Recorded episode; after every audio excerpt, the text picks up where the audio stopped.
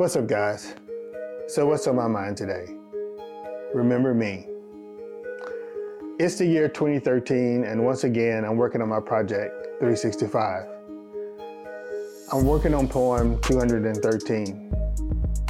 And let's just say this poem is something that people of a certain age, such as myself, can all relate to. And with that being said, let's get into this. The shower is my favorite place to think. I turn on the spigot, and the ideas and words flow freely from the drink.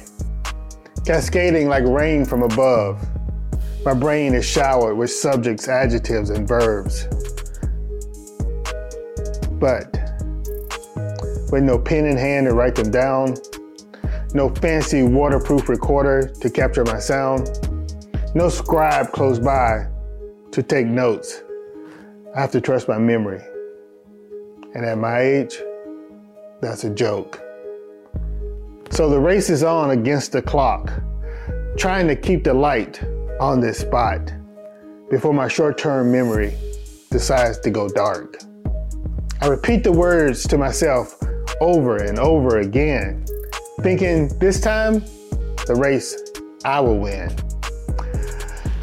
But no sooner than I'm out and all dry, the words have escaped me without gracing me with a goodbye.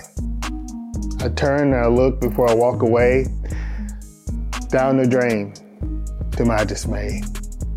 Maybe I should get back in, start this process all over again.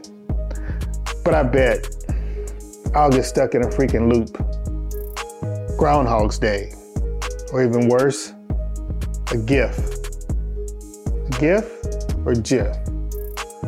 A GIF or is it GIF? A GIF or GIF? Groundhog's Day, or even worse, a GIF to boot. Okay, guys, so that's what's been on my mind today. You guys have a good day. Peace out.